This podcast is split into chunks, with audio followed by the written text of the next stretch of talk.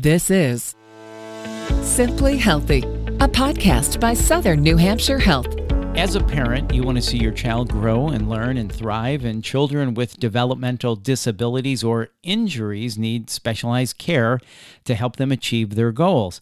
And here to talk about occupational therapy and the services provided at Pediatric Rehab is Brianna McGovern, an occupational therapist at Pediatric Occupational Therapy at Southern New Hampshire Health. Brianna, welcome to the podcast. Hi, thank you for having me. You bet. So, Brianna, tell us about the services offered at the Pediatric Rehab Office at Southern New Hampshire Health. Sure. So, um, we are an outpatient rehab office. So, we offer physical therapy, speech and language therapy, and occupational therapy. So I can certainly speak the most to um, occupational therapy and kind of what we offer. So um, we offer individualized occupational therapy treatment, um, typically focusing on sensory processing needs, but certainly a wider variety. Um, and then we also have a couple specialized programs. So we do um, aquatic therapy once a week, and then one of our OTs is also involved in our feeding team evaluation. So that includes an OT, an SLP, and a nutritionist. So we really kind of have a good variety here, and our staff we're we're pretty lucky. We have kind of a wide variety of expertise. So you know, some of us have advanced sensory integration training. We have others with advanced reflex integration training. One of our OTs. Um, comes from a long history in the school, so we really do kind of have a pretty well-rounded group, which we're pretty fortunate to have. That sounds good. And what ages do you normally see? Um, so I would say probably our biggest age range is kind of like that three to seven to eight year old, but um, we certainly have seen birth to three ages, and we'll see kind of kiddos into their late teens, potentially even early early 20s, depending on the functional need. We kind of go through it with the patient and determine is this the best fit versus an adult-based clinic in terms of what we offer, services we have, and, and things like that. And who typically gets referred for occupational therapy? Uh, you know, it can be a pretty wide range. I'd say our, our biggest population is um, kids on the autism spectrum, we have quite a few that we see with Down syndrome, um, kind of general developmental delays, ADD, ADHD. Um, but we also see see quite a few without any formal diagnosis, but just functionally they're they're somewhat struggling somehow. So, what is the role then of a pediatric occupational therapist?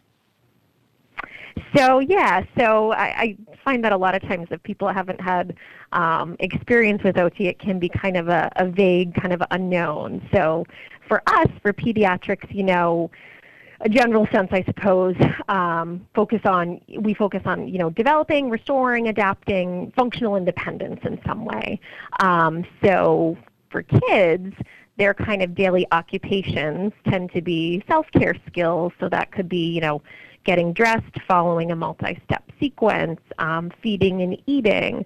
Um, another huge area of occupation for kids is play, so developing age-appropriate play skills, um, shifting attention, turn taking, managing frustration throughout their day um, tend to be a big area. And then kind of the motor foundations behind all of that independence. So bilateral coordination and motor planning, fine motor skills to manipulate small objects, utensils, things like that within their day is kind of our scope. So it's very broad and is certainly individualized depending on the need of the patient.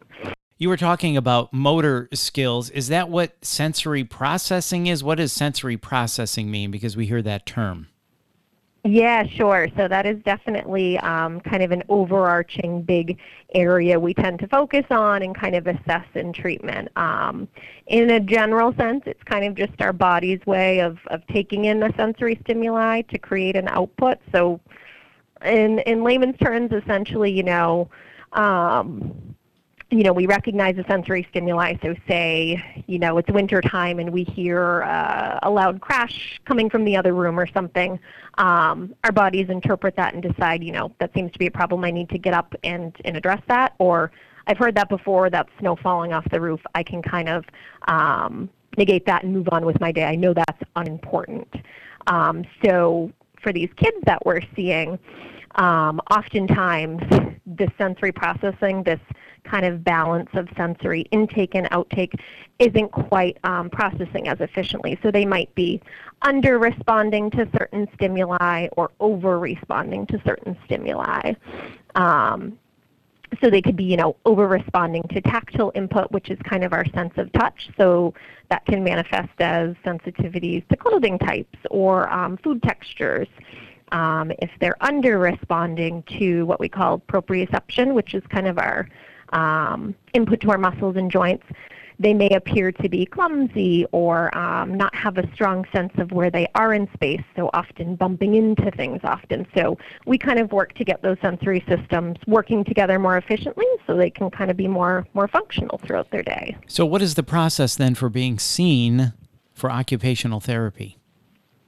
Sure. So, I mean, typically we, we require a doctor's order um, before an evaluation um, occurs, but we certainly have parents that call on their own and say, hey, you know, this is a concern, my child is struggling, can I get them in for an eval? And we can certainly always reach out to the doctor and say, um, you know, these are the concerns, is it appropriate to get an order? Otherwise, sometimes the doctors directly will refer. Um, we've had teachers refer before. Um, so really either the parent or the doctor can call and just say, you know, I'm concerned for, you know, regarding X, Y, and Z. I'd like to get an initial evaluation started. And how often then are children usually seen for therapy? Um, so, I mean, recommendations are, are, generally determined at the time of the evaluation in terms of frequency and duration. I would say typically, you know, treatment sessions are an hour in length.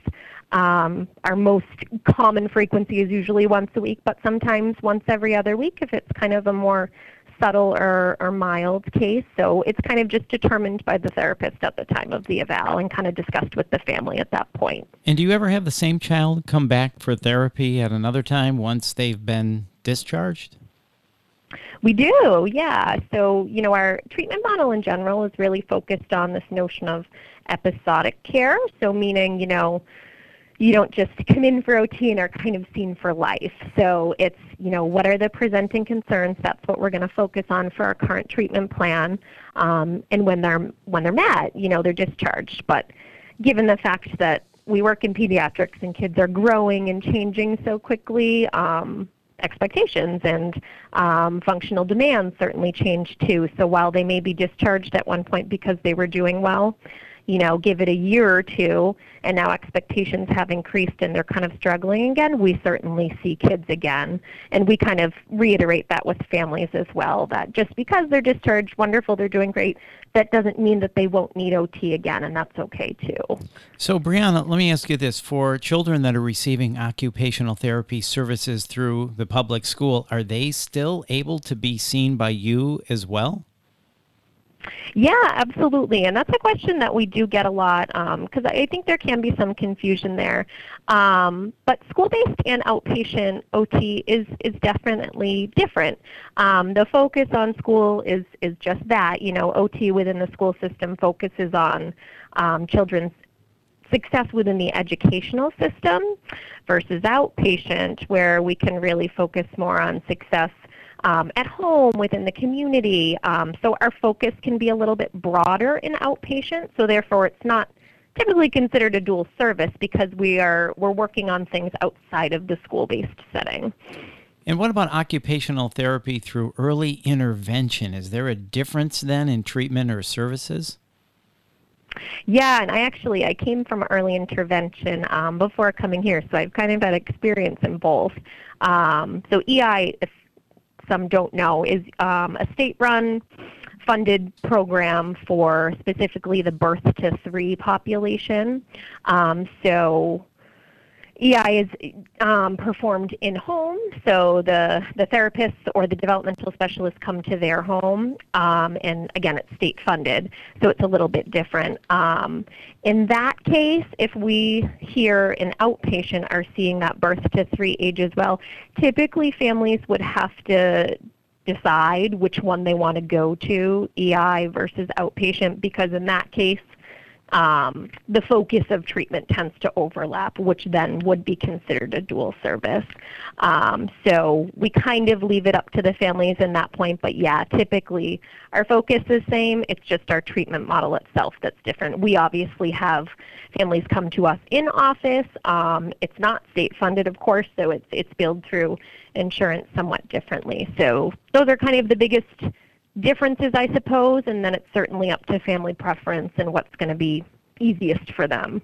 So, Brianna, what else should we know about the OT at the Pediatric Rehab Center that we haven't already discussed? Um, I mean, we kind of went through the basics in term in terms of what we offer, what we do, but kind of in a more general sense, our, our thought is always, you know, if you're ever on the fence, whether you're a provider or a family, um, you know, if you're ever on the fence as to whether or not an OT referral might even be appropriate, we're so much more, you know, apt to just say, just give us a call. You know, our, our front desk is wonderful. They can always, you know, put us back, um, and we can speak to the family or provider directly and kind of problem solve together. Because we've kind of had a, a mixed bag in terms of, you know, if that situation happens, yeah, I think that's appropriate. Come on in for an eval.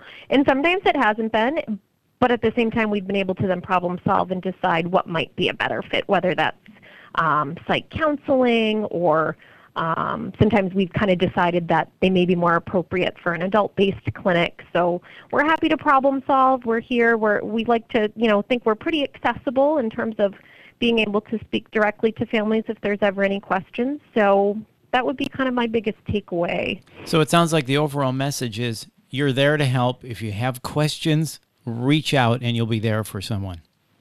Absolutely, absolutely. Brianna, thank you so much for your time today. For more information on occupational therapy, please visit snhhealth.org. Once again, snhhealth.org. And be sure to subscribe to Simply Healthy in Apple Podcasts, Google Play, or wherever you listen to your podcasts. And check back soon for our next episode. This is Simply Healthy, a podcast by Southern New Hampshire Health. I'm Bill Klaproth. Thanks for listening.